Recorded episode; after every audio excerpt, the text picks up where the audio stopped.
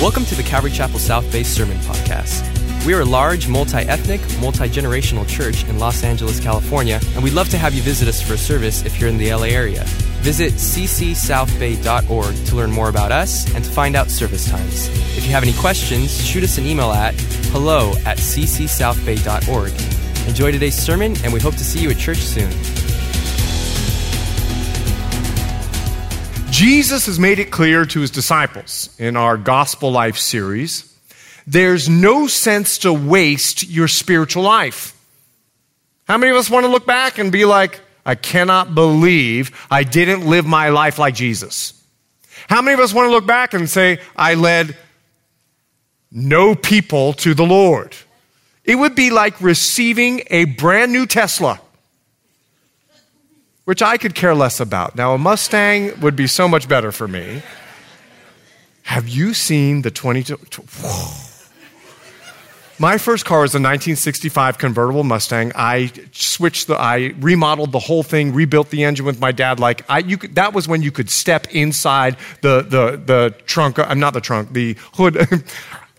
Obviously, I'm not a mechanic, okay? I know the difference between a hood and a trunk, but that's when you could step inside the engine well and fix everything inside, right? So it was an easy engine to work on, but it would be like me receiving a brand new Mustang, Ford Mustang, and choosing never to drive it. Just looking at it. I don't want to mess it up. Like, I mean, if I get behind the wheel of this thing, I don't know if I, I don't know if I should. And, and what Jesus is saying, why become a Christian? Unless you do Christian things. And he said the Christian thing is surrender your life for my sake. In other words, learn my life, my way, my truth, and my life and live it. But he also said surrender your life for the gospel's sake. In other words, we have a responsibility. Don't waste your life. Tell the people the good news of Jesus Christ. The apostle Paul believed these words. That's why he said in 1 Corinthians chapter 9, a statement we should all live by Woe is me if I do not preach the gospel. He pronounces a woe on himself unless the gospel came out of him. But the problem was, if you remember, the church lost its fervor for preaching the gospel. Can you believe that? Can you believe that? People stopped spreading the gospel. Can you believe that?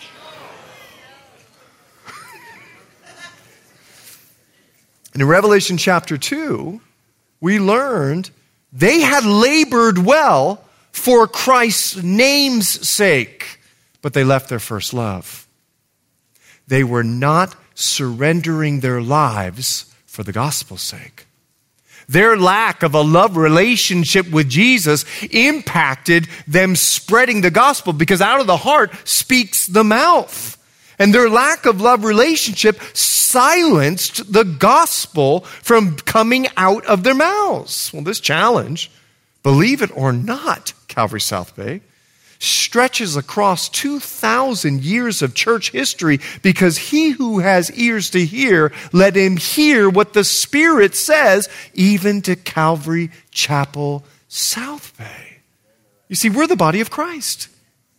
And Jesus in Luke chapter 4, he stood up and he said, I'm anointed to preach the gospel to the poor. And then he said, mic drop, Today, this scripture is fulfilled in your hearing. We're the body of Christ. The anointing is placed on us. What are we doing with the anointing for the gospel's sake? Let's take a look at a man who had an anointing and what he did with it. Exodus chapter 3, verse 1. Now Moses, oh, one of my favorite heroes in the Bible. Now Moses was tending the flock of Jethro, his father in law, a shepherd. The priest of Midian and he led the flock to the back of the desert and came to Horeb, the mountain of God. And the angel of the Lord appeared to him in a flame of fire from the midst of the bush. Now, if I was putting all the numbers of the verses. I need to let you know chapters and verse numbers are not inspired. And this is a classic one where I would not have broken this into one and two because the beginning of two is really the end of one. What the writer, what Moses is letting you let us know is that the angel of the Lord, he's giving us the whole story right here, that the angel of the Lord appeared to him in the flame of fire from the midst of the bush. It wasn't the bush that was talking, the bush got his attention, and the Lord spoke to Moses. Now, Moses, he's in Midian, and let me tell you why. He's a fraidy cat. He ran away from his calling. You see, Moses, long before this event, 40 years before, he wanted to deliver Israel as the prince of Egypt, but he went about it the wrong way.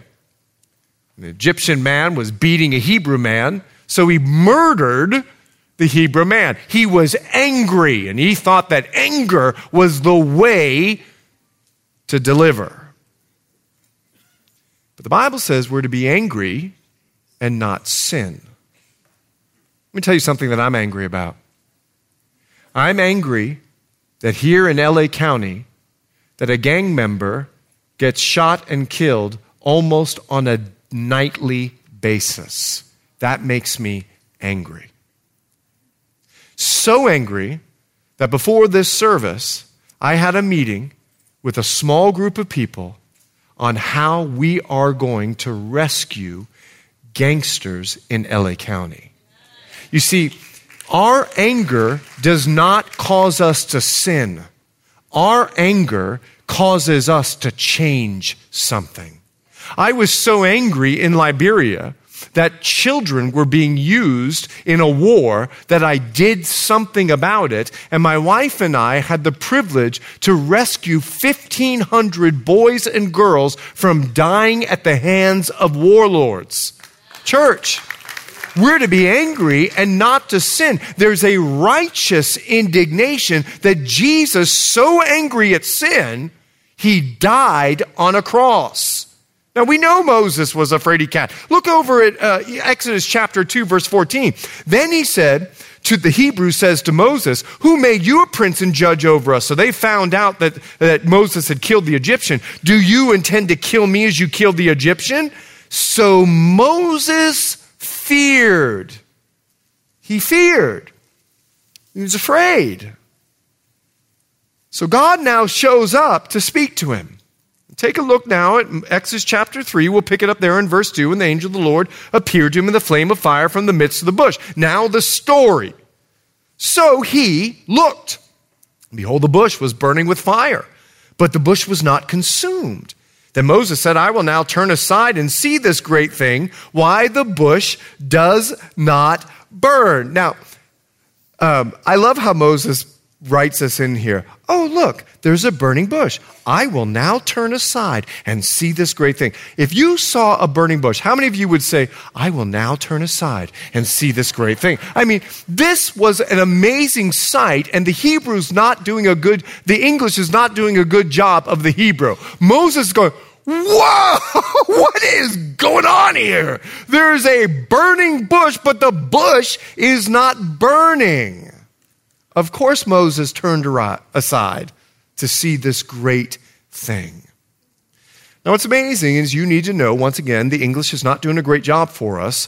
The term for bush is a thorny bush, a thorny bush that's common to this area of the Sinai region. You see, the thorny bush was on fire, but the thorny bush was not consumed.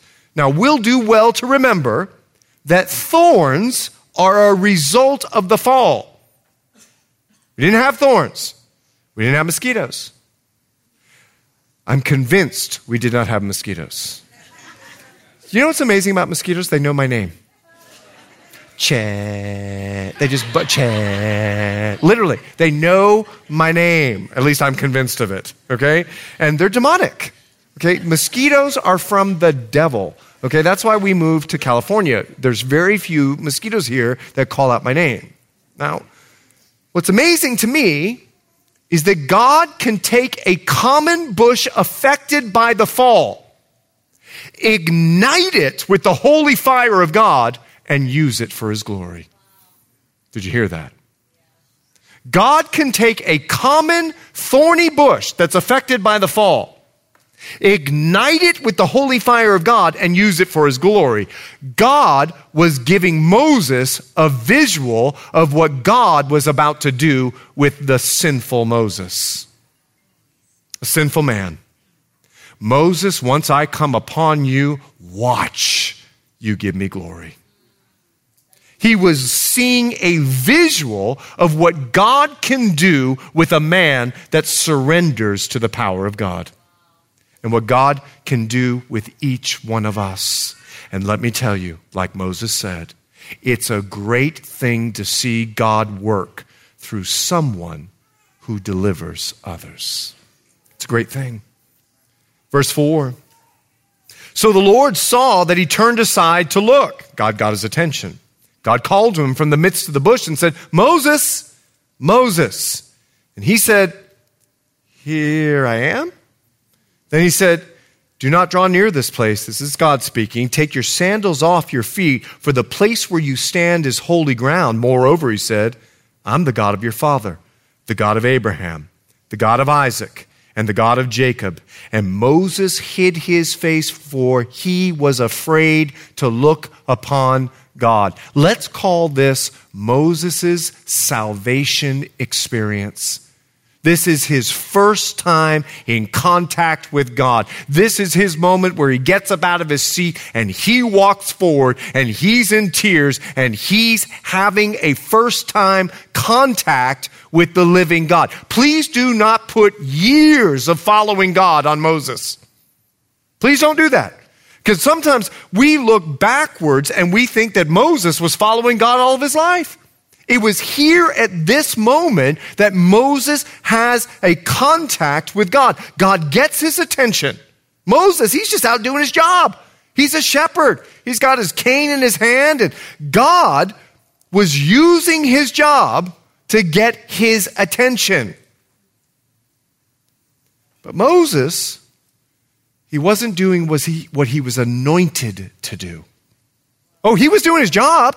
He was respecting his father in law. He was a shepherd. He was faithful doing. In fact, we're going to learn later that he goes to Jethro to get his permission. He was a submissive guy. He was a good guy. He was doing his work, working 40 hours a week. He had a wife and children, but he wasn't even raising his children in the Lord. It was Zipporah that ended up circumcising the children, not Moses. But Moses was a good guy, just doing his job, but he wasn't doing what he was anointed to do. So God got his attention. Take a look at verse 7. So the Lord said, I have surely seen the oppression of my people who are in Egypt.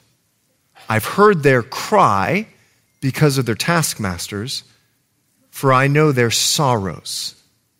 So I've come down to deliver them out of the land of the Egyptians and to bring them up from that land to a good and large land, to a land flowing with milk and honey, to the place of the Canaanites, the Hittites, the Amorites, the Perizzites, and the Hivites, and the Jebusites. Now therefore, behold, can we just recognize right now that I said all of those and it just flowed right out? Like, you don't know what a miracle that was. That was a movement of God out of my mouth.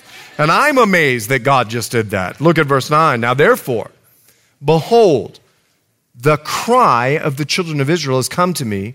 I've also seen the oppression with which the Egyptians oppress them.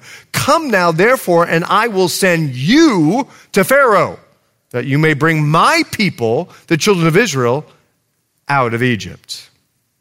Do you hear the words? Oppression, cries, sorrow.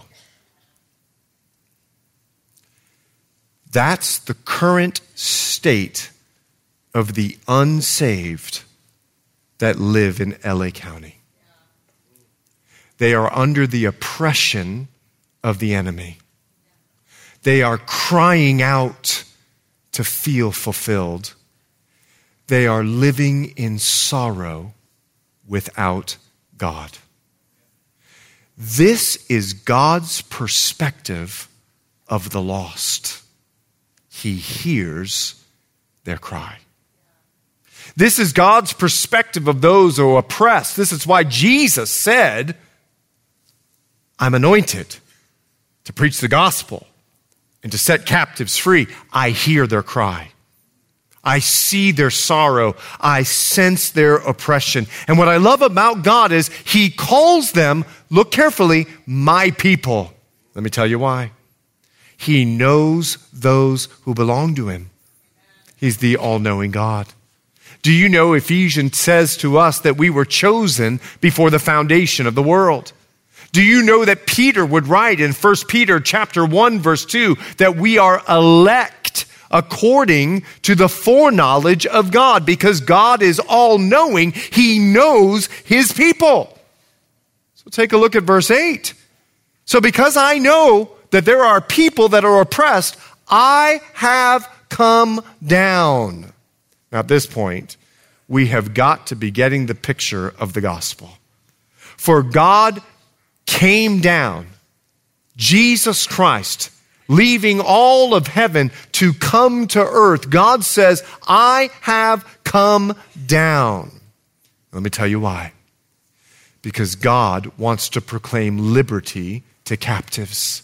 He wants to proclaim liberty to those who are oppressed. That's what we studied last week. So we said, So I've come down, and then look at verse 10. I've come down and I want to do a work. So, Moses, I'm sending you. Let me tell you why. God uses people to bring deliverance to other people. Moses was delivered. His mother delivered him through the basket. And she, Moses got his name because Pharaoh's daughter picked him up out of the water and delivered him. Moses was delivered. You see, God did not give the gospel to Cornelius he sent Peter. God did not come down and give the gospel to Caesar. He sent Paul. In Acts chapter 23, verse 11, take a look, if you would, at the scripture. But the following night, the Lord stood by him and said, Be a good cheer, Paul. For as you have testified for me in Jerusalem, so you must also bear witness at Rome.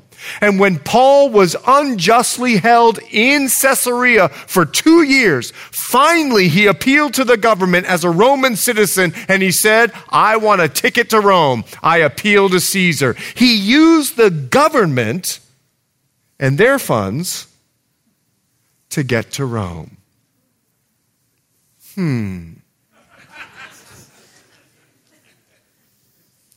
I'll never forget calling my pastor, and the UN wanted to give me money to do the work of the ministry because we were the only project in Liberia that was working. Now, when I first presented the project to the UN, their response was, We're appalled that you think Jesus Christ can change people's lives. That was their quote. Six months later, they called begging, You're the only program that's working. And I said, are you still appalled that Jesus Christ can change people's lives? So they wanted to give us a lot of money so that we could continue to do the work. So I called my pastor and I said, Can I take money from the UN to do God's work?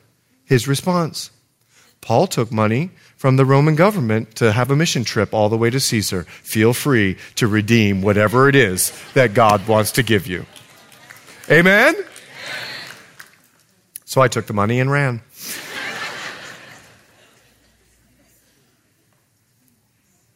So I got to tell you the story. No, I can't. We got to get you going. Okay. So one day the UN gave me like a bunch of money. Like I was a poor, I mean, I called my missions pastor because I wanted to buy a Kit Kat and I didn't know if you could use support money to buy a Kit Kat. So I literally called my missions pastor and I said, listen, it's 50 cents. Can I use it to buy a Kit Kat? I don't know. Like, Kit Kats had just come to town. He's like, of course you can use your support money to buy a Kit Kat. So I just need you to know that was my mentality. So the UN gave me a check. So you know what I did? I went and I cashed it. I threw the money on the bed and I just rolled around. and I was like, this is so not satisfying. Like, I feel dirty doing this. So then I realized, like, I could care less about money, and money has always just flowed as I do the, for the work for the kingdom. So I'm very grateful for God and what He does. So there's a personal insight into 23 year old Chet. Keep that in mind. 23 year old Chet. All right.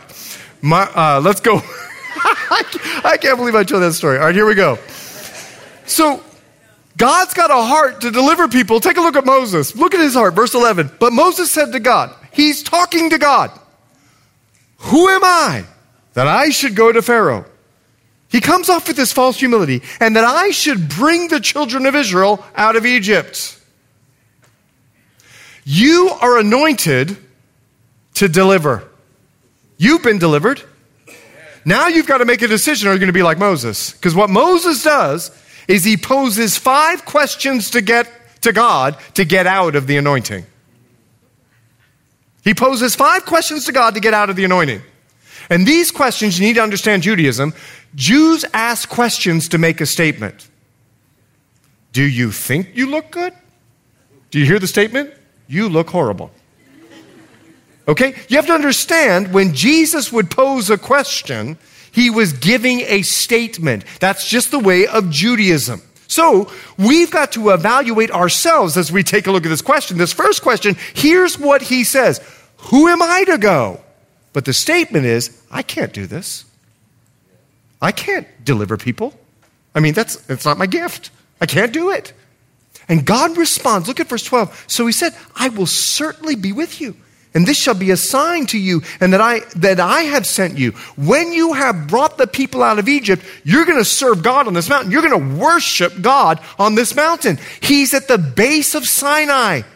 And he's telling him, in just a few short years, you're going to see me work and you're going to bring five million people to the base of this mountain. And then you're going to know I am with you. Now, let me tell you something. Paul believed it. Paul said, I can do all things through Christ who strengthens me. You see, God knows the future. He knows the people that are going to be saved to worship him. He knows who they are. That's why John would write, And I saw every tribe, tongue, and nation. God knows those who will worship him. And can I tell you, there are people yet to be saved to worship the Lord. He knows who they are. So guess what? So I send.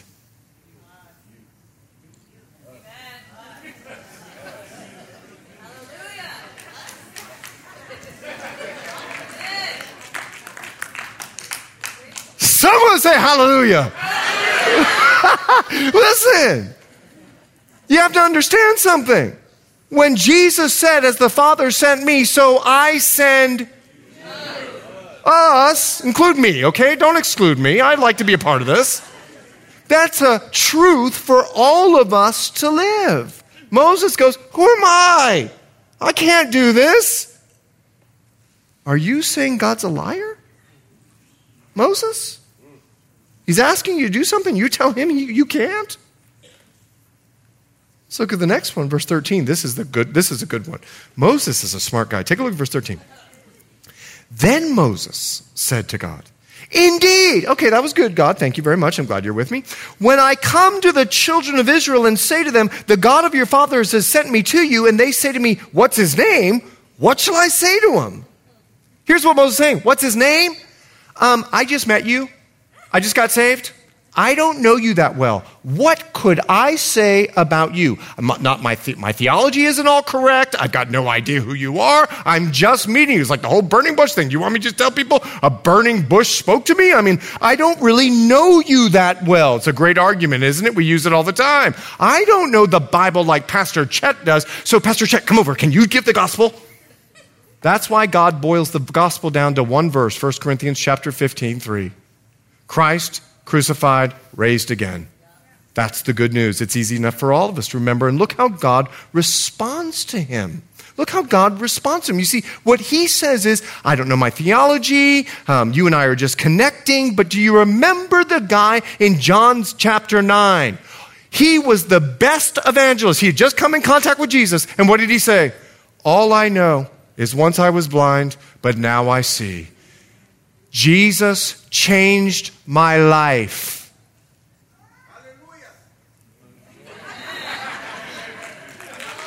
Amen. Verse 14. And God said to Moses, I am who I am. Now look at Moses' question.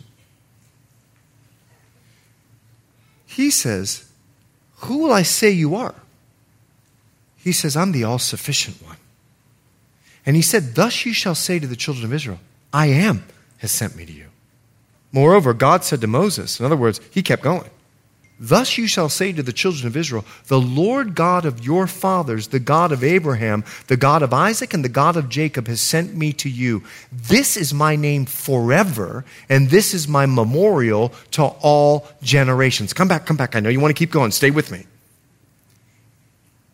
You want to know the answer to that question? I am.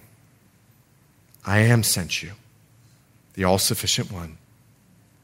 Because Moses, it's not what you know and what you don't know, it's who you know and who has sent you. And I want the whole world for all of time to know that when I send someone, it's not what you know, it's who you know. That's what he says to him. I want everyone, everywhere, for all generations to hear the answer to this question. I don't care what you know when I send you and I anoint you to deliver people, go do it. Go do it. So look what he says to him. Look, look what he says to him. Uh, he says, Listen, um, you know me, the all sufficient one. And God, I'm going to do a powerful thing because of who I am not because of what you know, Moses. This can do nothing with who you are because then you receive the glory. Moses, if you were smart enough to figure out how to win the world and save the Jews and deliver them out of there, then you would get the glory. But you've got no idea. And I'm going to lead you each step of the way so that everyone will look at you and go, well, it ain't Moses. It's got to be someone else. That's right. God receives the glory. Look at verse 16. Go. Circle that word if you would. Go, he says and gather the elders of Israel together and say to them, The Lord God of your fathers, the God of Abraham and Isaac and Jacob, appeared to me, saying, I've surely visited you and seen what is done to you in Egypt.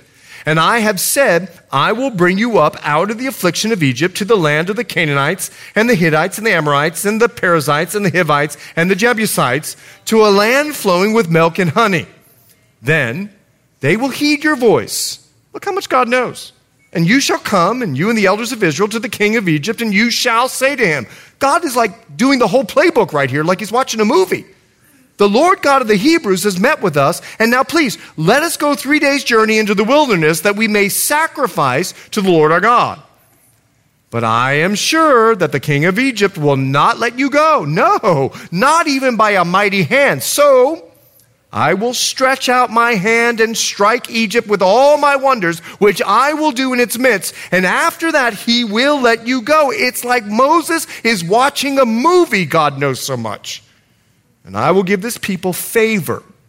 I've circled that in the sight of the Egyptians, and it shall be when you go that you shall not go empty handed, but every woman shall ask of her neighbor, namely of her who dwells near her house, articles of silver, articles of gold, and clothing, and you shall put them on your sons and on your daughters, so you shall plunder the Egyptians. I love this, okay? Every woman shall ask for jewelry. Surprise. so they're leaving Egypt, and all the women are concerned about is, can I have that earring? That is, I've always liked that earring. Can I take that with me? I love this, okay? God is giving a playbook to Moses. Moses, you think your knowledge is going to get you to be able to deliver? No, no, no. You know the God who knows every detail. I know where the children of Rat, children of Israel are at, and I know where you're at. I know where I want to take you, and I want to take you to a promised land. I want to take you to an abundant life. That's God's plan for every human being on the face of this planet. He wants to take them to a promised land. God knows what to tell you to say. He does it like a playbook. He even knows there's going to be opposition. And he even knows how to handle opposition because he's the all powerful God. He knows his people will even get jewelry, favor, or his grace as they're walking out of Egypt. Now, if you're Moses and God's going, let me tell you what's going to happen. This is going to happen. This is going to happen. This is going to happen. This is going to happen. This is going to happen. You would think Moses would go, Wow, you are the great I am. I'm ready. You would think that he would go, Okay, in chapter 3, verse 16, the word go. Don't give Moses such a hard time. Let me give you a word from Scripture. Go into all the world and preach the gospel.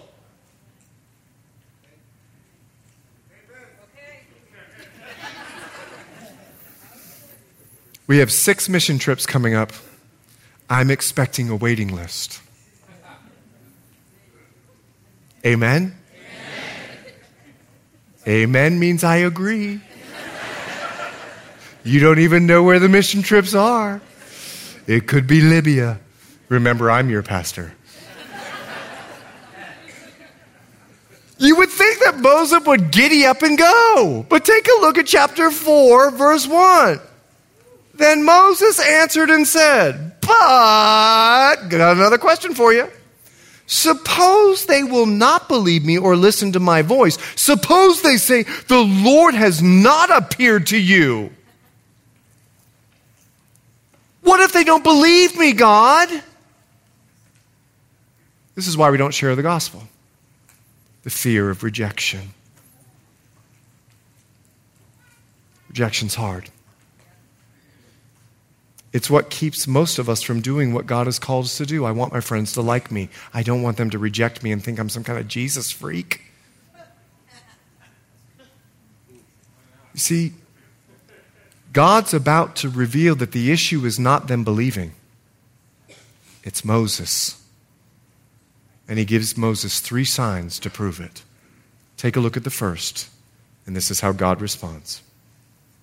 So the Lord said to him, What's that in your hand? He said, A rod. So he said, Cast it on the ground. So he cast it on the ground and it became a serpent. Moses fled from it. Anyone surprised? Mr. Freddy Cat? Then the Lord said to Moses, Reach out your hand and take it by the tail. Excuse me? He reached out his hand and caught it, and it became a rod in his hand that they may believe that the Lord God of their fathers, the God of Abraham, the God of Isaac, and the God of Jacob, has appeared to you. He shows them a sign cast your rod down. Let me tell you what God is telling him. Get rid of the thing that you are holding on to for not doing what I'm calling you to do. Cast it down. God has called us to preach the gospel in our neighbors, at work, out in the water when we're surfing. With everyone that's around us, he has said, Go and preach the gospel. And he tells Moses, Cast the rod down. Are you amazed? The rod turned into a serpent. Nasty, venomous, little slithering guy. I'll never forget, I hate snakes. Like, I cringe even thinking about them.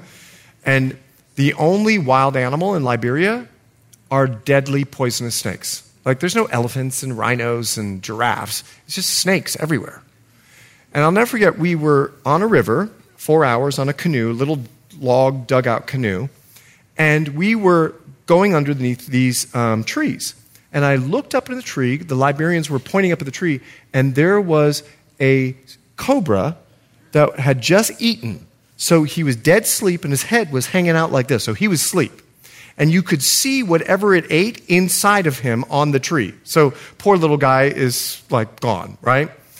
So the Liberians are like, oh, we're going to throw a rock at it. Have you ever heard the saying, let dead dogs lie? Like, let sleeping snakes lie. Like, just leave them alone. They're all excited. They're going to hit it in the head with the paddle and the hold. And I'm like, Leave the snake alone. Now they see I'm afraid. Okay? Now they see I'm afraid. So now they're like, ooh, cobra, ooh, like doing this whole deal. I'm literally terrified.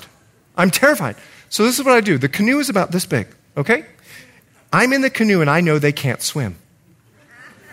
So I go, go ahead, wake the cobra.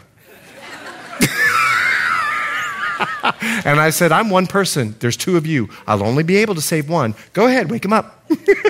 and I'm in the canoe going, rock the boat, don't tip the boat over. Rock the boat, don't tip the boat over. Guess what we did?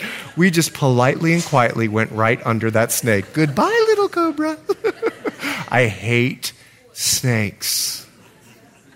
I hate snakes.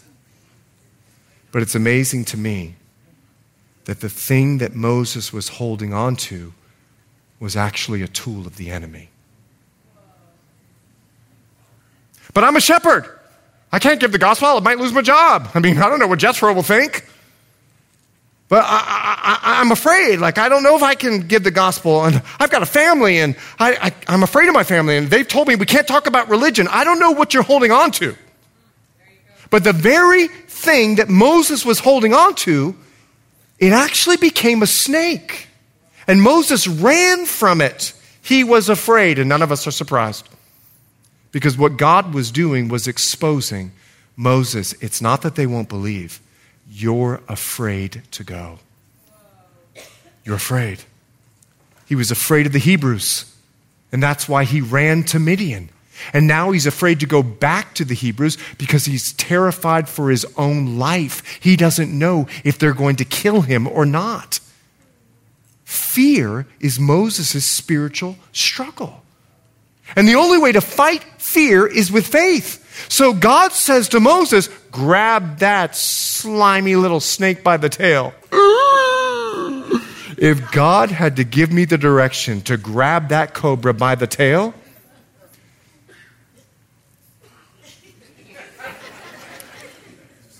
Whoa! I am shocked that Moses did it. He was terrified. He ran from that snake. But when God told him to do it, he did it by faith.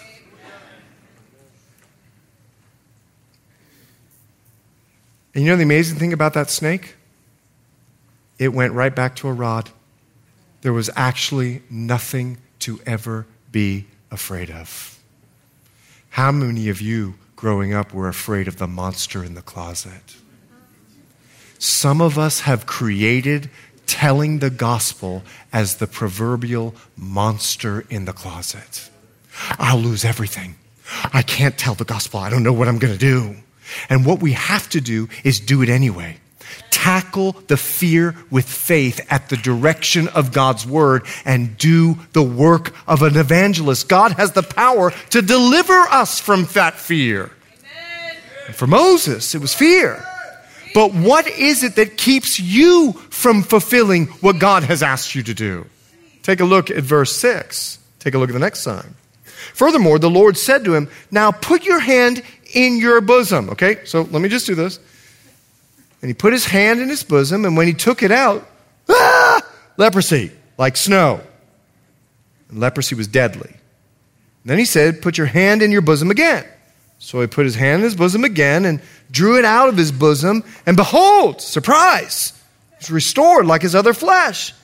Then it will be, if they do not believe you nor heed the message of the first sign, that they may believe the message of the latter sign. Stop there if you would. Put your right hand in, take your right hand out. Leprosy all about. Sorry, I had to do it. You know what God does? God gives Moses a personal testimony. Leprosy was deadly, and God supernaturally saved Moses' life. I was dying of leprosy, and now I'm saved.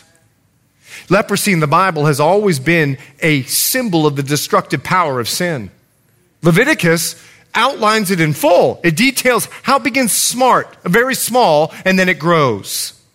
It's always deeper than skin level. So when someone comes to me and confesses something, I know what they've confessed, it goes deeper still. And so I always dig a little bit deeper. And I know when someone has left the church, separated from the flock, something's going on. I need to reach out. I need to discover what's happening. It's exactly what Leviticus says. Sin, leprosy would separate you outside of the camp. You were no longer allowed to be a part. And this leprosy would eventually lead to death. And what the person had to do, if they broke out in leprosy, they would go to the priest. The priest would inspect it, wouldn't heal it would simply inspect it because the people believed that only God could heal leprosy. Go with me to Matthew chapter 8. Matthew chapter 8. Matthew chapter 8, we're going to pick it up in Matthew chapter 8, verse 1. Matthew chapter 8, we'll pick it up there in verse 1.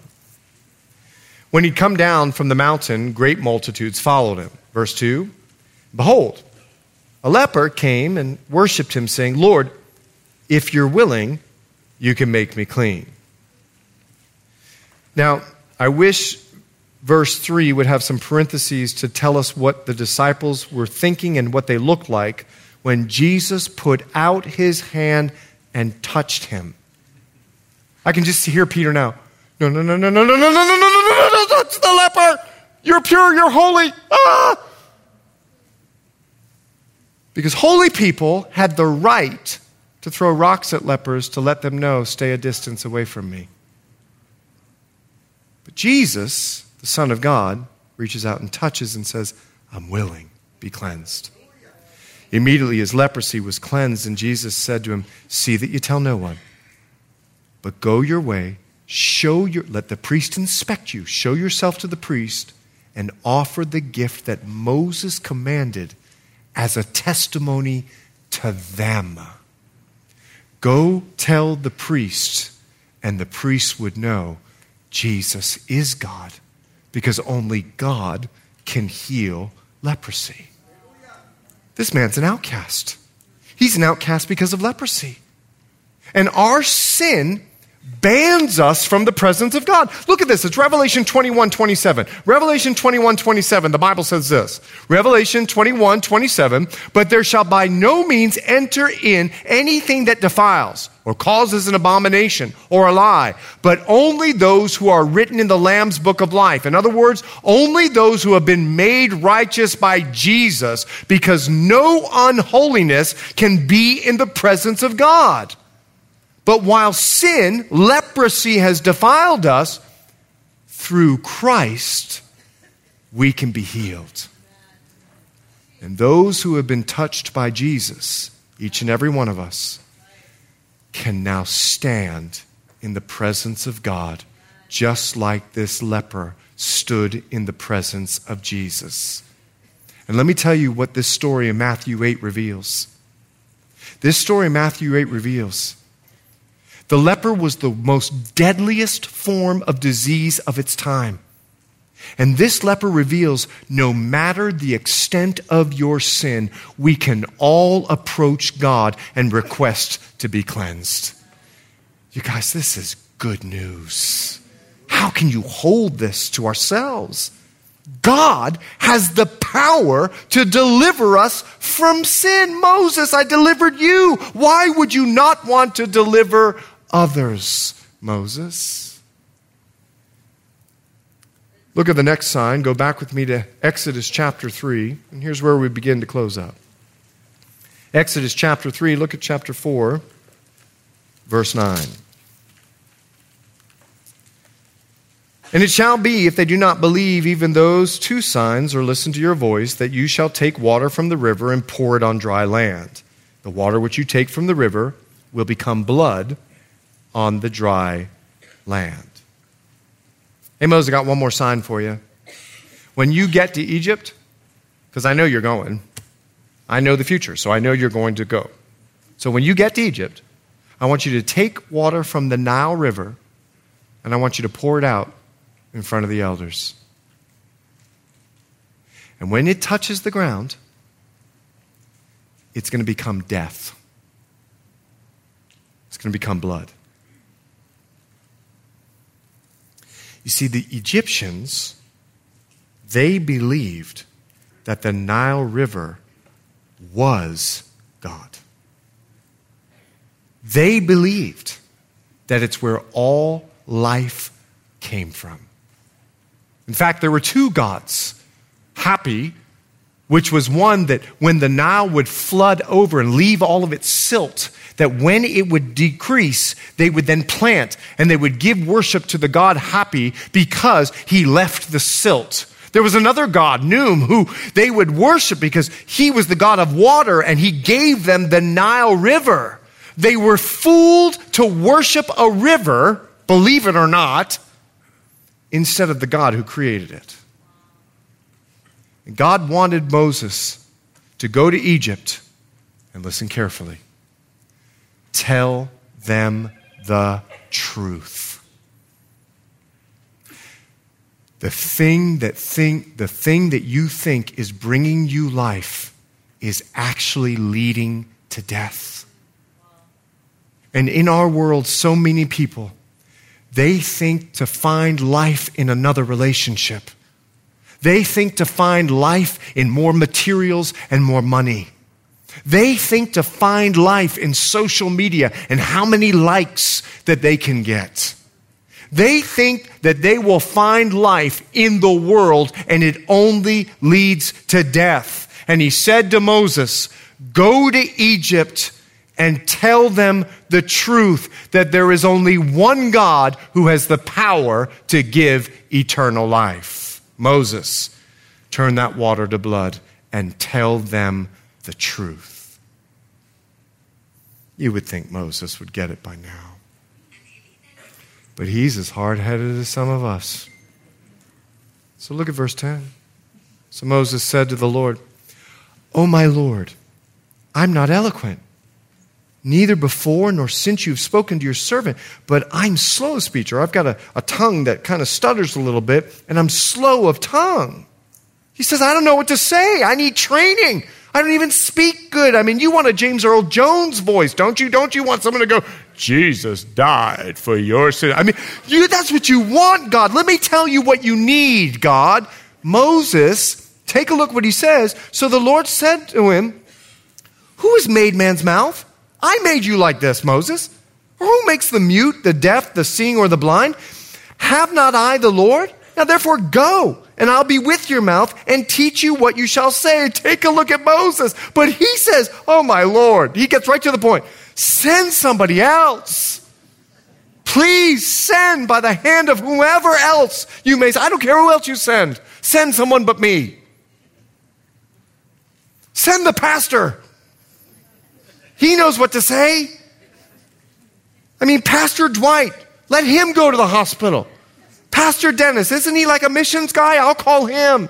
I mean, Pastor Pat, isn't he the guy that always stands up here? He knows the gospel. Come on, I'll let him tell you the gospel. Send the pastor, just don't send me. Verse 14 So the anger of the Lord was kindled against Moses. Oops. Moses goes, Okay, I know I'm anointed. I know I'm called to go deliver, and I don't want to do it. And God got angry.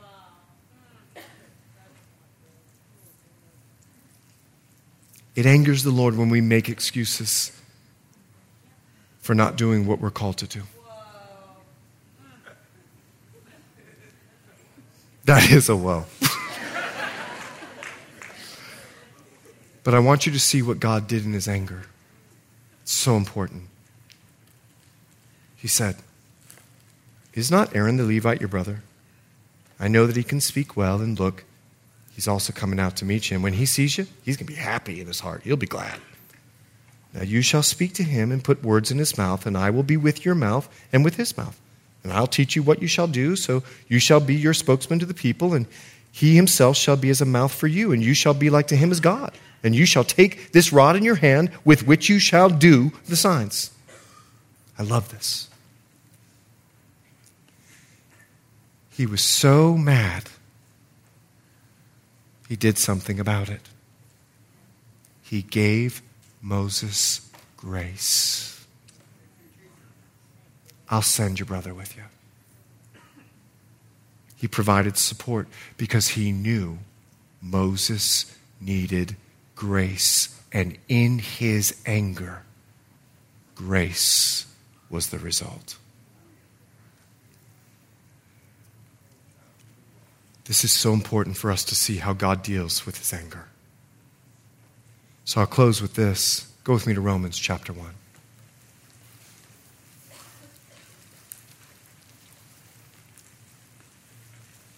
Romans chapter 1. Let me say this is the first part of a two part sermon. We'll dig deeper into this next week. For the wrath of God, Romans 1:18, for the wrath of God is revealed from heaven against all ungodliness and unrighteousness of men who suppress the truth in unrighteousness. He's angry. God is angry at sin.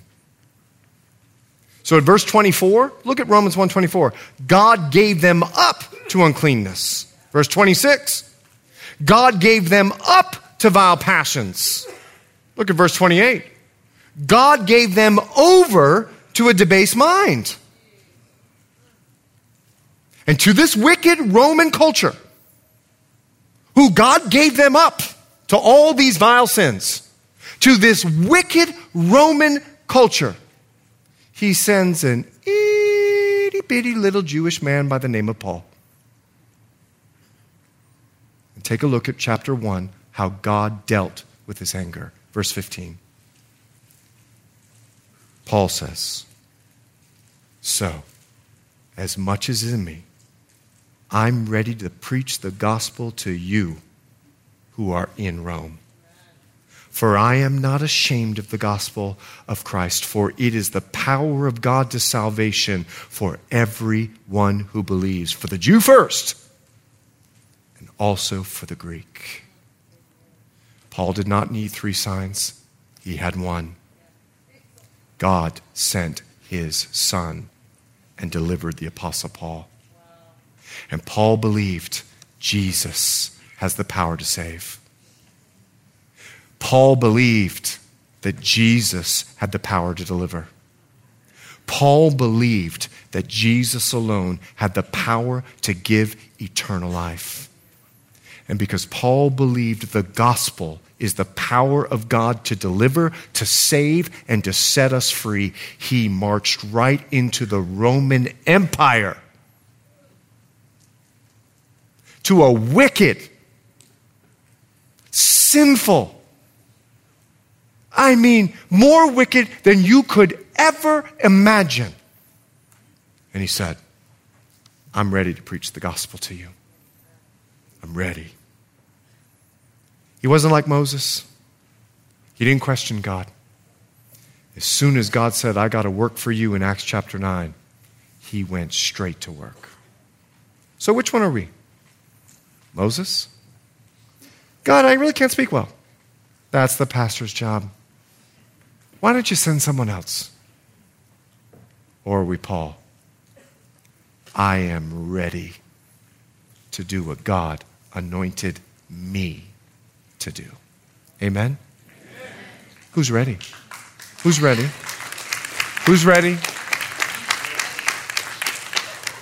I didn't see this side. Who's ready? After last week's sermon, I was so encouraged as a pastor emails and text messages. I shared the gospel for the first time. God bless you guys. God bless you. Let's pray. Father, I pray for the anointing of your Spirit over Calvary Chapel, South Bay.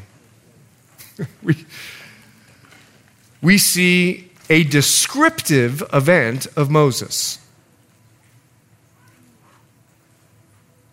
And I pray that we will not see a prescriptive event where we feel that we need to question you when you've anointed us to preach the gospel. Savior,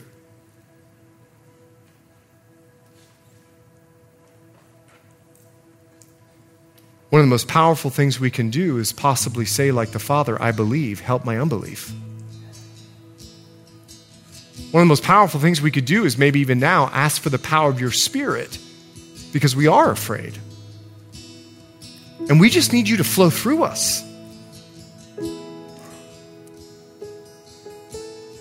So, Spirit of the living God, fall fresh on us. In the name of the Father and the Son and your precious Holy Spirit, the whole church said. Thanks for listening, and we hope you were encouraged by today's message. If you have any questions or just want to check us out, make sure to visit us at ccsouthbay.org. God bless you guys, and we'll see you next week.